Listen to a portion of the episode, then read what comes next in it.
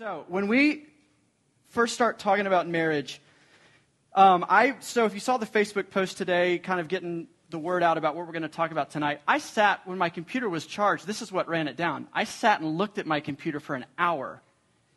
And I probably rewrote that post 10 times because at first I'm like, okay, we're talking about marriage, just type this up, we'll be done with it. Because I'm thinking just in terms of like me and Anna and like what this relationship looks like and uh, what, a, what a marriage could look like. But then I start thinking about all the other baggage that makes marriage so complicated. I started thinking about some of your stories parents splitting, um, the phenomenon of us being out to eat at places and you see a married couple at a table and they're not saying a word to each other. And you're like, what's going on there?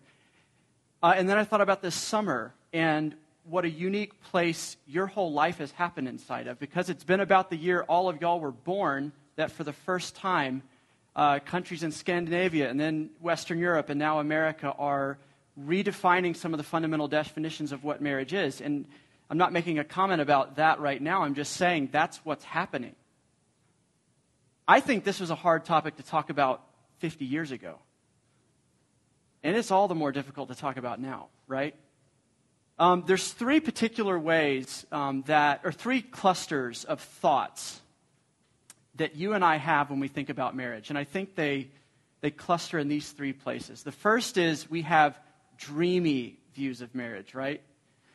Uh, maybe your parents' marriage was awesome. Maybe most of the marriages you've seen are great. Um, you're the big Disney fan. You're the chick flick fan. Um, you're, you kind of like that's your vision of what a marriage could be. And so you see marriage, or it's not like some of us are, are these people. All of us have this at some level but in our dreamier thoughts about marriage, we see marriage or, or this romantic relationship being the fix it to all of our problems. So if singleness is something that's like a little bit shaming or difficult for you to deal with, you feel like a little bit less of a person because you don't have a boyfriend, a girlfriend, a husband, a wife. Marriage, we see it as the solution to that problem. It bumps us up on the status ladder a few notches, right? I've arrived. I'm married. I got a ring. Um, we also can see it as the solution, the cure for our loneliness. Um, say, like, I'm so lonely, I don't have anyone to be with, I just want to be married already. And we think that marriage, these dreamier thoughts of marriage, we think that marriage will cure the problem of loneliness. Talk to a married person if you think that. Loneliness can persist inside of a marriage. Um, or we can think that uh, marriage is the answer to my uh, struggles with lust or temptation or hooking up or whatever. Finally, I have an outlet permanently. And God tells you you have to have sex with each other. And so, yes, I finally found that place, uh, this sexual outlet. Marriage solves all my problems. And so, uh, when you hear this famous verse, and I know it might be new to some of you if you're not familiar with the Bible, but uh, we're going to read this in a second. Paul quotes one of the very first verses out of the Bible here. Uh, that people who, in our dreamier moments about marriage, we hear what this, we hear, for this reason, a man will leave his father and mother and be united to his wife, and the two will become one flesh. We hear that, and what jumps off the page is united, one. Get to get out of mom and dad's house. Life starts over with my soulmate. And so we, we kind of we don't feel complete unless we're married. Right? That's the dreamier thoughts we have. We also also at the same time sometimes have dreadful thoughts about marriage, right? You could nod. Uh, the more you get to know what marriage is like, maybe you've seen some harder marriages. Your parents don't have an ideal marriage. Um, or you've just heard enough about this where you're kind of like, okay, I'm seeing through the cracks here. This is, this is broken just like all the other relationships are. Um, and you can see marriage as this overwhelming, intimidating thing. Um, as, and, and, and you know your own baggage from your own relationships, and you're like, how could I ever get through that given what my past relationships have looked like? my own insecurities, my own neediness, my own whatever, my own shame. How could marriage ever be a good thing for me? And so they're dreadful thoughts. Or, like me, I was 30 years old when I got married. I had a long time to get set in my ways. And so my dreadful thoughts about marriage were more like it's suffocating. Like I was a bachelor and I loved being a bachelor. I got to do whatever I wanted, when I wanted, how I wanted, where I wanted, with whom I wanted. And I never had to call anybody to, to say, hey, I'm going to go do this, or what are we doing tonight? I just did it. And that was appealing to me, and my heart had gotten very attached to that. And so the idea of committing to someone forever and yielding and giving up that freedom and spontaneity uh, terrified me. And the longer uh, maybe marriage um, is out on the horizon for you, you might uh, find that as well. And so we read Genesis 2 24. And what we see leaping off the page is for this reason, a man will leave his father and his mother and be united to his wife and become one flesh. And we're like, one? What happened to my individuality? What, about, what happened to me being me? You do you and I'll do me. Uh, what happened to freedom and spontaneity and, and this leaving? It's not just you leave mom and dad, you leave life as you knew it when you get married. You leave your family's culture. You leave what's familiar. You leave life as you've known it in order to cleave or cling to this new marriage, this new relationship. And, and your mind highlights that stuff and you freak out. You're like, I can't see myself doing that. And then the third one is uh, maybe a, a, newer one. Maybe it's not so new. And I, I'm, I'm trying to go with these here, y'all. Work with me. Redefining. So we have some redefining thoughts about marriage, too. Uh, bear with me on this. Hear me out. Um, I mentioned a second ago, uh, literally, I mean, this is like the highest the line chart ever gets in terms of unprecedented stuff happening with how we as a culture and society think about marriage. Uh, unless you lived in a cave this summer, you knew that the Supreme Court uh, said that there's a constitutional right for uh, two men or two women to marry each other. And this is not just a political issue. Because more and more of you, this is hitting home in a really personal, hard, complicated way. Some of your close friends, your cousins, brothers, sisters, moms, and dads um, are marrying partners or talking about that, and you're left with like the what just happened? I felt like last year everything was clear. Marriage seemed pretty clear last year, but now, like, what do we do? What is marriage anyway? How important is, are, is these kind of like traditional views, or can we kind of like adapt those? And so we get at a place of confusion. Like just intellectual confusion, much less emotional confusion. So these are the three places, these are the three clusters of thoughts that tend to come into our mind dreamy thoughts, dreadful thoughts, and defining thoughts about marriage. And here's what I'm going to ask you the same question I got asked yesterday when I was in jury duty. Two hours, I had prosecutors and attorneys asking us, a room full about this size, can you set aside your pre existing prejudices and biases and listen to the evidence as it's presented? There's a couple people who said they couldn't do that. They said, if you get arrested by the cops, I believe you're guilty.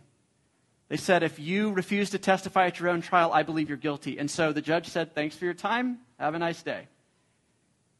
So, my question to you is can we, we're about to pray to do this, but can you, will you set aside the biases, the partiality, the prejudices that you accidentally brought into the room with you? And I did too. These dreadful biases, these dreamy biases, these redefining biases, can you set those aside to hear God help us reimagine what marriage is? That's the question. Whether you can or not, why don't you stand up and uh, we'll hear from him. And then uh, we'll kind of quickly go through this. Um, the good news about me writing this literally while we were singing is it's shorter. This is Ephesians 5. This is kind of the classic place the Bible talks about uh, marriage. Paul says this in the context of every other kind of relationship, calling us how, showing us how the gospel changes our relationships. He says this Wives, submit yourselves to your own husbands as you submit yourself to the Lord. For the husband is the head of the wife, just as Christ is the head of the church, his body, of which he is the Savior. Now, as the church submits to Christ, so also wives, you should submit to your husbands in everything. Husbands, you buckle up. Love your wives. How? As Christ loved the church, his wife, and gave himself up for her, to make her holy, cleansing her by the washing with water through his word, and to present her to himself as a radiant church without stain, wrinkle, or any blemish, but instead holy and blameless. In this same way, husbands, I'm not done with you. you ought to love your wives as your own bodies. He who loves his wife loves himself. After all, nobody ever hated their own body, but they feed it, they care for it, just as Christ feeds and cares for his bride, the church. For we are members of his body. Then he quotes Genesis For this reason, a man will leave his father and mother and be united to his wife, and the two will become one flesh. This, what he just quoted, this is a profound mystery. Literally in Greek, he says a mega mystery. This is a profound mystery. But what I just quoted from Genesis, it's talking about Christ and his church. Each one of you also must love his wife as he loves himself, and the wife must respect her husband. Let's pray. Jesus, we hear a little bit in there. Well, some, some things sound very new to us. Perhaps marriage is first about you and then about us. Um, but in this passage, we also see the way you love us because we, those who are united to you by faith, those who follow you, are your bride. I pray that tonight, in the next few minutes, you would help us see two things how the gospel changes marriage, and also how you love us as your church. Let us see too. And would you do what only you can do? Push aside the biases that blind us, that make us hold with white knuckles to our own opinions. Would we yield to your opinion and to what you say is true? Do this for your sake and for your glory. Amen. Thanks, and you can take a seat. If you're a note taker, write this down because then you'll be able to follow with me. But this is kind of bullet in bullet point fashion. I'm going to talk about five or six things marriage will, marriage does to you. Number one, marriage points you, it demotes you, it kills you, it commits you, it transforms you, and it presents you. It points, demotes, kills, commits, transforms or changes, and presents. Have a nice night. Aren't you encouraged? You're like, geez, I'm glad I came tonight. So let's go back to the things I said earlier the, the dreamy thoughts, the dreadful thoughts, and the defining thoughts. What they all have in common is that they have all turned marriage upside down on its head, the way it was designed to be. The dreamy thoughts make marriage about me first, me second, my spouse third, maybe kids or neighbors fourth, and God somewhere distantly down the line. So do the dreadful thoughts. So do the redefining thoughts and attitudes and feelings. Um, they've turned marriage into me marriages. Some of us run away from marriage for me reasons. Some of us run to marriage for me reasons. Uh, and all of us inside of marriage, if you are married, all of us inside of our marriage struggle every day to repent of turning marriage into all about me. Now, here's the thing. Perhaps this passage talks way more about Jesus than you thought or you expected because you thought, I thought Paul's talking about marriage. Why is he talking about the church? Why is he talking about Jesus all the time now? Um, marriage is by design. God made it. We'll talk about this in just a second, but He made it primarily to point to Jesus and His church. And only secondarily is it about two people loving each other. Uh, and then thirdly, is it about me receiving anything? So, God, my spouse, me. Instead of me, me, me, my spouse, me, God dreamy thoughts, dreadful thoughts, redefining thoughts about marriage, even the stuff this summer, are all making marriage about me. And that's why ours is a unique day. And you're thinking about marriage at a very unique time because, as I, as I mentioned earlier, about half, it seems, about half of our society desperately wants marriage. We're broadening the boundaries of who can get married, we're, we're lessening the requirements of what it takes to get married. So it seems like half of us are desperately chasing marriage, but the other half are desperately running out of it, divorcing, saying, I know I said I will, but I won't, for whatever happened. Both trends are happening simultaneous. We want marriage more than we ever have before, and more people want marriage than they ever have before. And at the same time, it seems less people want marriage. I think more people want marriage partly, partly for this me stuff, self fulfillment instead of self denial. And I think more people are leaving marriage for me reasons. I'm not getting that self fulfillment. This person's not satisfying me, making me happy. And so I run towards it because of me, and I run away from it because of me. And that's ironic, right? To be alive at a time when both things are happening in dynamite ways right before our eyes. This is the shift that's happened, and I don't think it's unique to our age. It's not like, oh, everything's going to hell in a handbasket. I think this has always happened apart from the Spirit freeing you and helping you die to yourself. We will turn everything into self fulfillment instead of self denial, which is a problem if marriage in its essence is about self denial and you turn it into self fulfillment. It's not going to work. Uh, it's going to produce a lot of heartache for you and for anybody else in it with you. And so, either way, whether it's dreadful, whether it's dreamy, whether it's defining, we are, we're at a point where we're always saying, it's not about you, it's about me. And so, if it's about me, I'm going to run. If it's about me, I'm going to run towards it. The first thing I said marriage does is it points us away from self and it points us towards this greater reality of Jesus and the church. That's a little abstract. Here's what I mean. Um, I love camping. I used to do a lot more of it than I do now.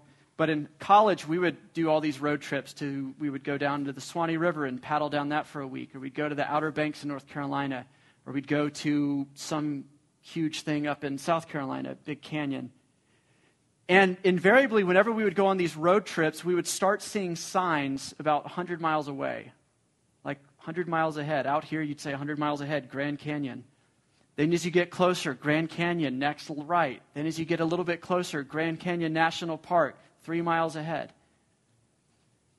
It is imperative to your joy and your satisfaction that you can tell signposts apart from destinations, right?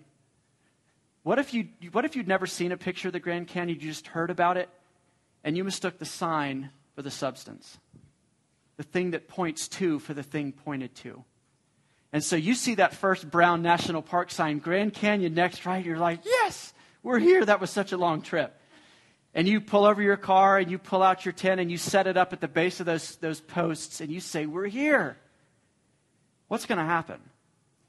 You're going to look silly to other people. The second thing that's going to happen is you're going to be really disappointed because you're going to be like, Is this it? is this like this is it? This is the Grand Canyon? I thought I was expecting more. Uh, this passage, if it says anything, it says marriage is a signpost. It is a sign that points to a greater, truer, bigger, eternal reality. Does that make sense? If we mistake the sign for the thing the sign points to, we also will suffer great disappointment and will look silly while we do it. If you don't know that marriage is a sign that points to something better beyond itself. Um, so here's the question which came first?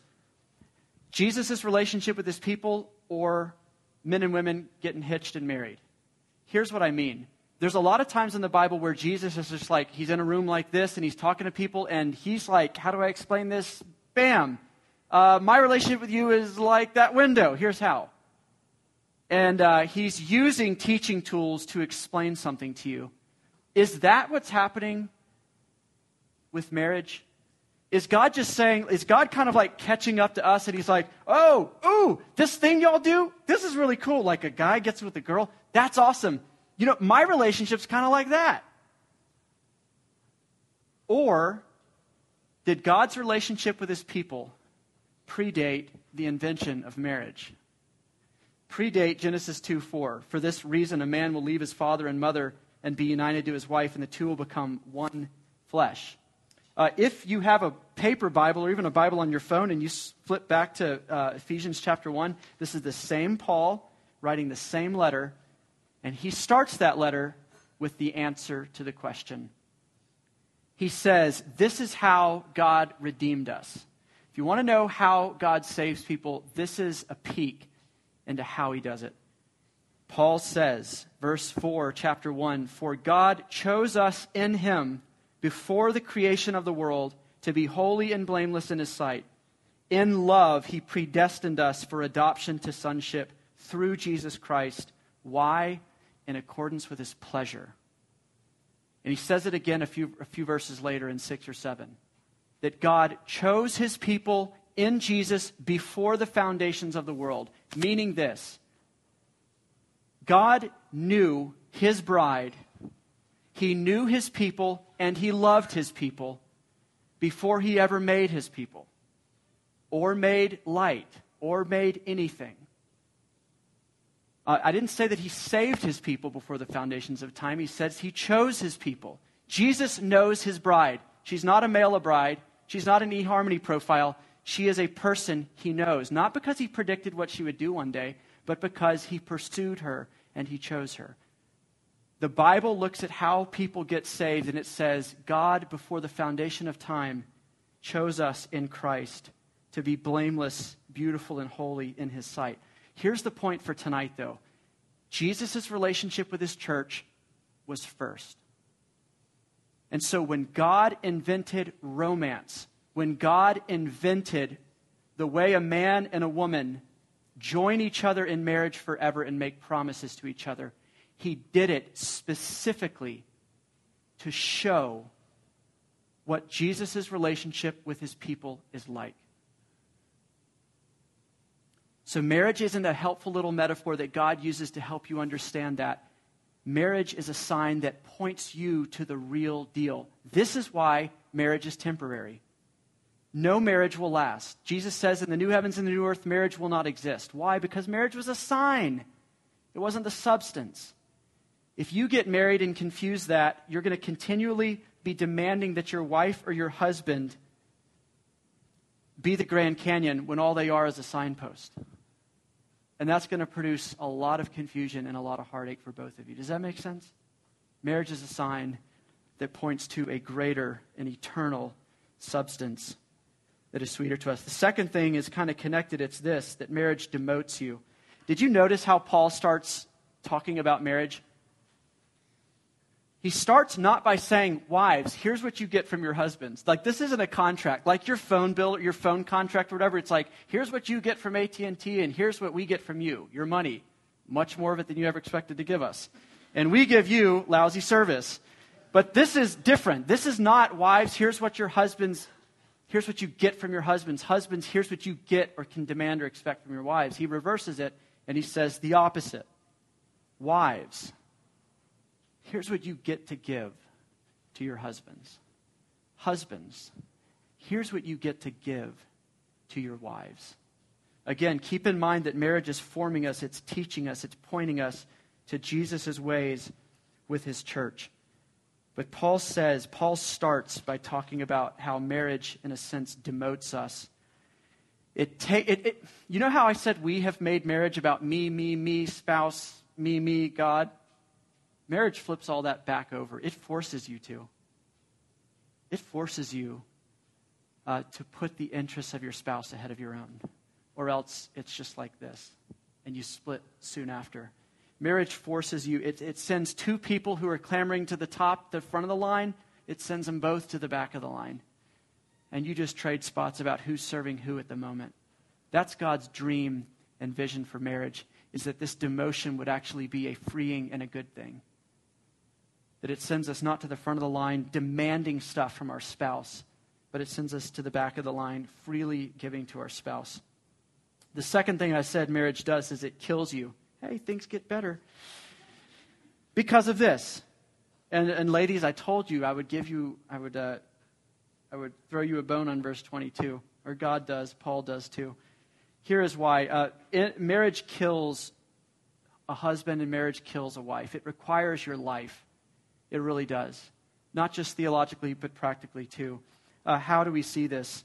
Uh, in verse 22, Paul says, Women, this is to be your posture in a marriage. Your lifestyle in a marriage is a lifestyle of continually submitting yourself to your husband just the same way you submit yourself and yield yourself to the Lord. Hang with me. And he says, Why? For the husband is the head of the wife, as Christ is the head of the church, his body. And as the church submits to Christ, so ladies and wives, I should say wives, this is specific to marriage, not general, um, beyond anything beyond marriage. But wives should submit to their husbands in everything. Ladies, at this point, at least you know this marriage will cost you your life in service to another because it's as clear, it's as plain as day that he calls women or wives to submit themselves and yield themselves to your husbands. That's obvious. But men, uh, we like to quote that passage, but I think uh, Paul spends more words explaining what our posture in a marriage is. Husbands, love your wives. So far, we're like, great, I can love her, we'll have fun together, whatever, as long as she yields to me, that's great. As Christ loves the church. You know what Christ did for the church. Christ's love for his bride cost him his life. That's not a metaphor. He yielded his life. He submitted himself to the will of the Father, and it cost him everything. That's what Sean read about in Philippians 2. He did not count equality with God something to cling to. He, he allowed himself to be demoted, even to the form of a servant, laying his life down so that you might come alive. Husbands, God's dream for your marriage is that you will die in submission to God for the sake of your wife. Here's the thing Kathy Keller, in her marriage book, um, says this. She says, In a Christian marriage, both husband and wife are handed the role of Jesus. Imagine a play. You're both husband and wife, you're both handed a script, and it says on the top, Your part is Jesus Christ. It's just in different ways, right? Women submitting to their husbands because just as Christ is the head and the leader of the church, women submit to your husbands as head and leader. And men, you also play the Christ part, laying down your life in sacrifice, presenting your wife better than you found her, which means pouring out your life to lift her up, pouring out all of who you are and all of who you have that she might be more beautiful, more mature, wiser, better. You're both handed the script of Jesus and asked to outperform each other every day, to outact each other every day inside of that marriage. Um, this realization alone is helpful. I know it's startling. This is so countercultural today, but do you know how countercultural it was to Paul's day? This isn't patriarchalism. This isn't male chauvinism. This isn't Paul kind of just saying what any first century Jew who's been converted to Christian would say. Paul is saying something deeply subversive. It cut against the grain of the culture that day. That men would dare be called to give anything for their wives. Archaeologists have dug up the divorce statutes from first century Palestine. Do you know what a man could leave his wife for? Anything. Do you know what a woman could leave her husband for? Nothing except for infidelity. Uh, if a woman left her husband for any other reason, her next stop was to be stoned. No penalties for husbands who leave or abandon or ditch their wives or don't provide for them.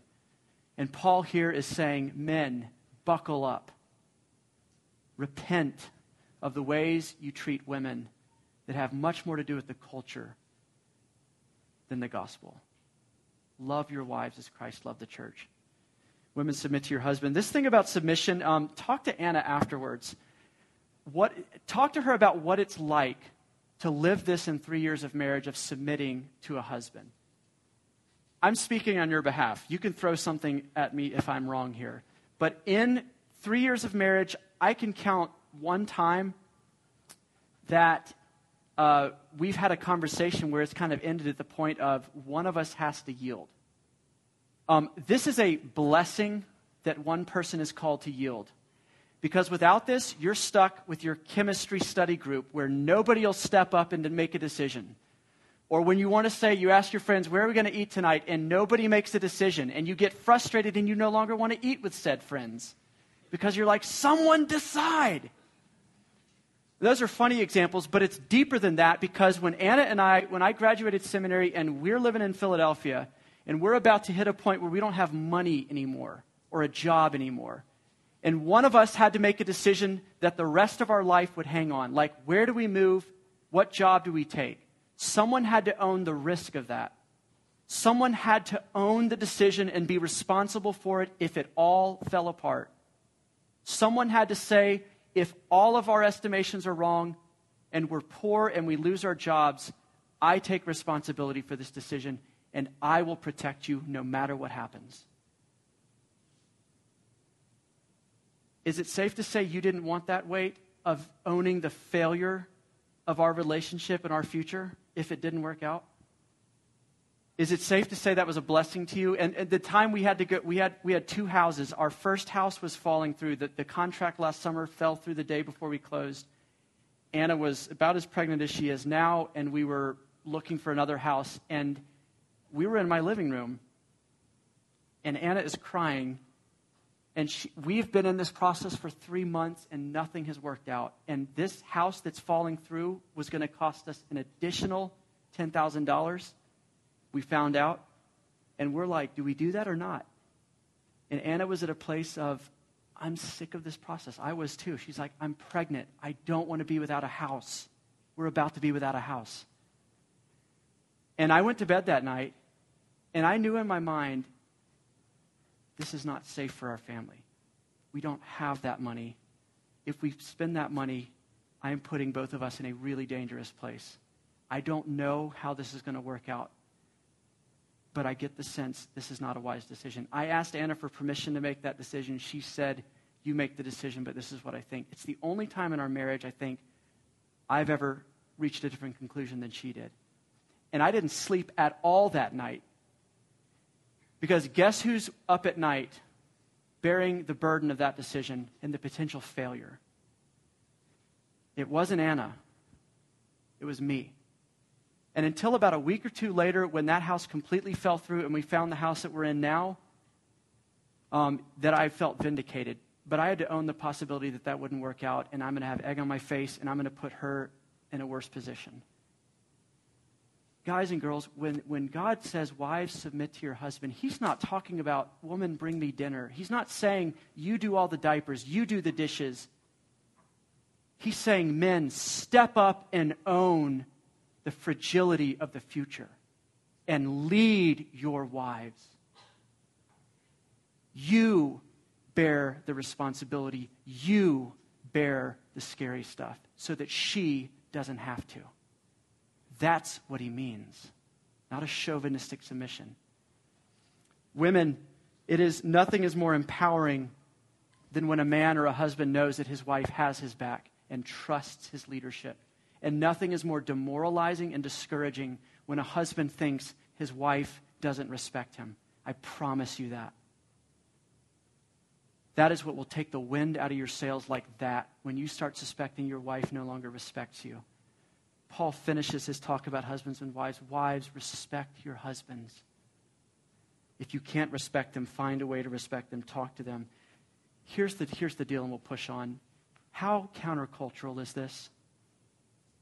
Because we've just been talking about a man who literally lays his life down for his wife, a man who should lose sleep over this stuff, and a woman who lays down her life for her husband and sometimes loses sleep working, praying, living by faith to be able to respect her husband and support him. This is so countercultural. The cultural view of marriage is it's all about me. It's two ticks looking for a dog, if you've heard that expression. Two hungry, thirsty ticks wanting a fix, and there's no dog around. And so they basically try to attack each other all the time, looking down their noses at each other. Why aren't you making me happier? Why aren't you performing? You don't want them to play the Jesus role. You want them to play kind of the apocalyptic Messiah role of like, you're supposed to make life fun for me. Why are you failing? That's the alternative to what Paul is talking about here. Two people refusing to die, insisting the other dies for them. Those are your options. God, by His grace, opens up the possibility of two people dying to themselves so that they can live for the other. It's a daily death to the me marriage, through repentance. And this is Jesus is a picture of it that Sean read about. Here's where we can kind of get to some really practical ground. Uh, this should be scaring you a little bit or unsettling you, especially if it's new to you. I know this might not sound very sexy or desirable. Here's the deal um, this is so intimidating and so overwhelming, the thought of this, that we would run away um, if it weren't for a couple of things. There's a, a, guy named Mike Mason who wrote a book called The Mystery of Marriage, and he said love hoodwinks us into making a decision we would never make if our eyes were alert. He said none of us would ever read what I just said to you and all the implications that flow out of it and still say, I will at the altar, unless love had kind of greased the tracks. Uh, because the price tag would have given us sticker shock and we wouldn't have done it. And that's a, that's a mercy of God. I don't mean that in a cynical way. It's not manipulative. I mean that in a, in a gracious way. God knows this is hard. He provides so many resources to help nudge us into these relationships, into marriage. Romance, love, affection, uh, being with each other in the future, having a partner, having a friend. Uh, but the other thing is this God gives us vows to leash us to our better selves. There's a story. This is a true story. And if you were at summer conference two years ago and heard John Stone give all those messages, uh, you'll believe this. John Stone is like the number two guy in, in charge of RUF all around the nation, and he's crazy. Stuff happens to him you wouldn't believe, and it's all true. John Stone is a pastor like me. He is officiating a wedding uh, of a pastor's daughter, a girl he knew really well. He knew her dad. So the room is full of like ministers, and all the groomsmen are ministers. And John is going through the service, and uh, he's kind of like he's doing the who presents this woman to take this man. He's doing the dearly beloved, we're gathered here today. He does the message. They exchange rings, and he says, It's my pleasure to present to you Mr. and Mrs. Brent and Katie Webster. And instead of clapping and smiles, the bride looks at him and says, John, you didn't do the vows. And he says, Come again? He said, you, the vows, you didn't do the vows. And he's, he's mic'd up like me, so he's like, I didn't do the vows. so he has to like unmarry them real quick. They're not Mr. and Mrs. Uh, Brent Webster. Uh, they're individuals again. And uh, he's like, he starts flipping through his little book and he's like, the vows, the vows. I don't have the vows. What had happened is he, you do so many weddings, you begin to copy and paste chunks of stuff to, to build your homily. And he forgot to cut and paste the vows. And in the heat of the moment, he blanked. And so all these groomsmen are picking up their phones, like Googling wedding vows, because all of them have blanked too. Nobody can think of what the words are for better, for worse, rich or poor, whatever. They all blank. And so John can't wait for like the internet to speed up and these guys to get the vows. And so he just starts ad libbing. And uh, to this day, nobody really knows whether Brent and Katie are truly married or not.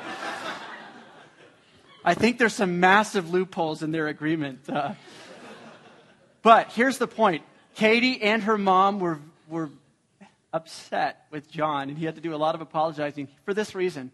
Without vows, marriage isn't marriage. Without vows, marriage is just living together. Marriage is just a romantic relationship. And here's why vows are what mar- make marriage uh, marriage um, because they chain you to your better self they, they chain you to the kind of husband and the kind of wife that we just talked about. If those vows weren't there, you would run. Because when you do get married, there will come days where you feel like a dog on a walk and you start pulling at that leash and you feel the collar. And your, your vows constrain you, they pull you back to your master. They pull you back to love.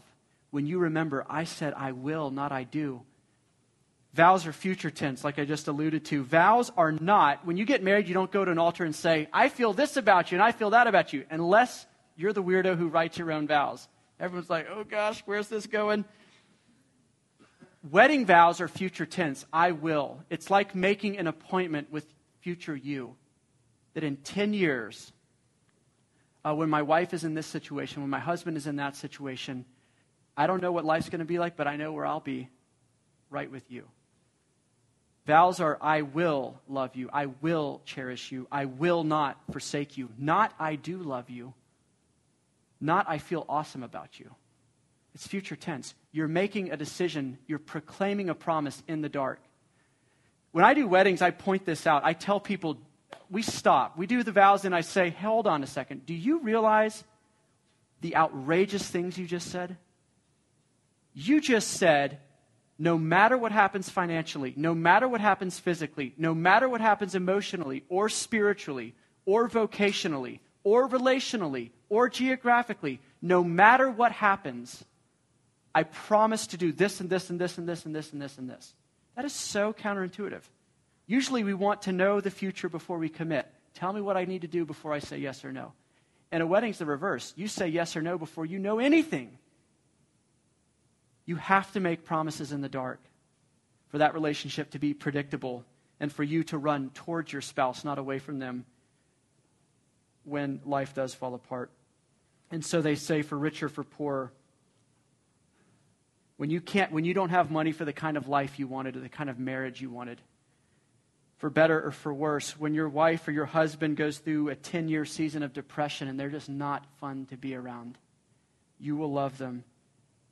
When your wife or husband gets a hard heart and doesn't want to go to church anymore, you will love them.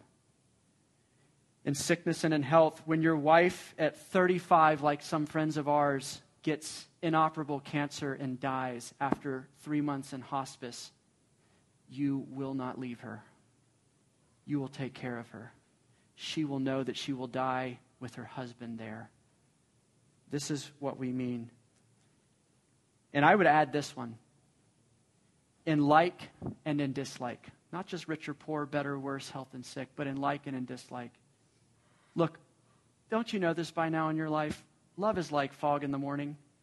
It's there and then it's not there. Uh, you will fall out of like with whoever you marry. Like is seasonal. Love is something more mature and deeper than that. Dietrich Bonhoeffer says, It is marriage that sustains our love, not love that sustains our marriages. If you get that wrong, you will ask love, which is this weak, fragile little thing, to hold the weight of marriage, which is like the Titanic, and it will break it. But if you let marriage sustain love, then that has the Titanic holding a little bird's nest, and it is more than capable to do that. Here's what this means the idea of falling out of love is BS. And I know this has hurt you because you've heard mom or dad say it, or brother or sister, or other people that it affected you. But when people say, we just don't love each other anymore, they are paying the price for a marriage where love was holding up everything. They were looking for love to sustain their marriage. And when the love went away, the marriage went away. There is a way that marriage gives space and oxygen and time and durability for a husband and a wife to work through their problems together. We need to push on. Marriage transforms you. Jesus says that, or Paul says this in the passage down uh, below, verse 26. Marriage changes you. It makes you holy. It cleanses uh, you, just as Jesus cleanses his bride. Here's a few implications. If marriage changes the person you're marrying, how do you choose who to marry? Because it means you're going to marry a stranger. Or the person you marry anew is going to change in five or ten years, and you're going to have to re get to know them and re fall in love with them?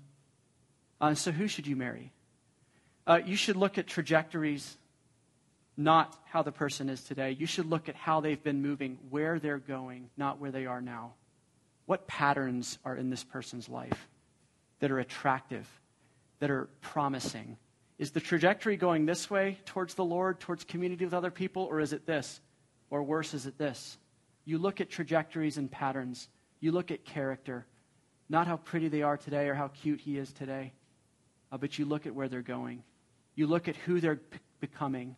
You try to predict their future self. Who is God making this person? And that's who you fall in love with, and that's who you marry. Mar- marriage practically changes you. It also changes how we think about compatibility. The ideas of, am I going to marry the wrong person? Uh, you're both changing.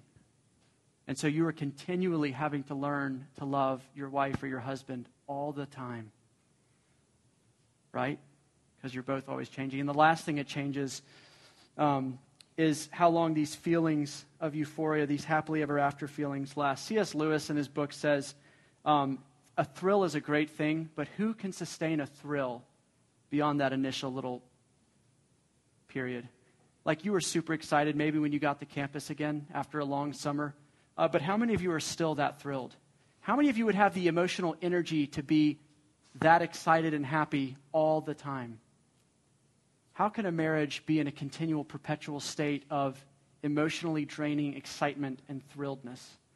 C.S. Lewis says that stuff wears off and gives, gives space for a better and more durable kind of thrill and an interest that, uh, that comes to people later. The last thing I wanted to talk about is this, and I'll end it with a story instead of uh, anything else. Marriage presents you better than it found you. I talked to y'all a lot about the movie The King's Speech, and this is not the same illustration. The King's Speech is about a speech therapist helping King George VI to speak because he had a stutter and he couldn't speak. True story. Um, Lionel Logue spent months and months and months of just heart wrenching, exhausting work with King George, and he was not fun to be around. Um, but every day they would work on their speech therapy. He would help him get over those little stutters, help him get unstuck so that he could say a sentence and lead a country.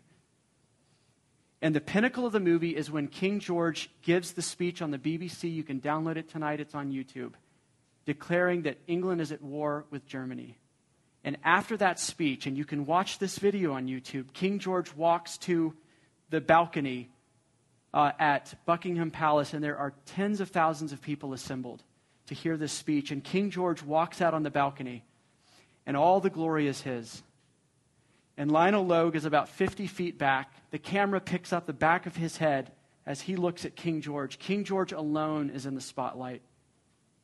And everybody knows his struggle with his stutter, and everybody is rejoicing that he got over it and that he just delivered the speech that he did and rallied a nation. And Lionel Logue is in the shadows in the back. And who is responsible for all of his change? Not King George, but his speech therapist. Paul says Jesus will present his body, his bride, the church, to himself, holy, without blemish, cleansed. He doesn't love us because we're lovely, but his love makes us lovely. And in a sense, he stands in the shadows as his bride is presented to him. And she is mesmerizing. Husbands and wives are to be married in such a way that when the marriage is ending, when you die, um, you present your wife or your husband the way Lionel Logue presented King George.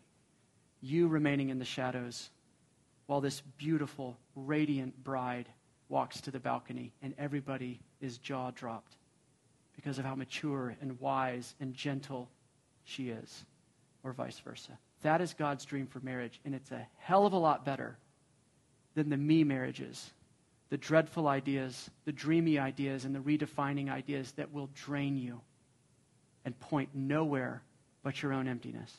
Let's pray. Lord Jesus, we thank you that you are this kind of husband to us, your church. Only by your Holy Spirit could we ever hope, ever dare to hope that this kind of a marriage could ever start to prop up in our own lives, that we could love this way. We're simply incapable of it apart from you.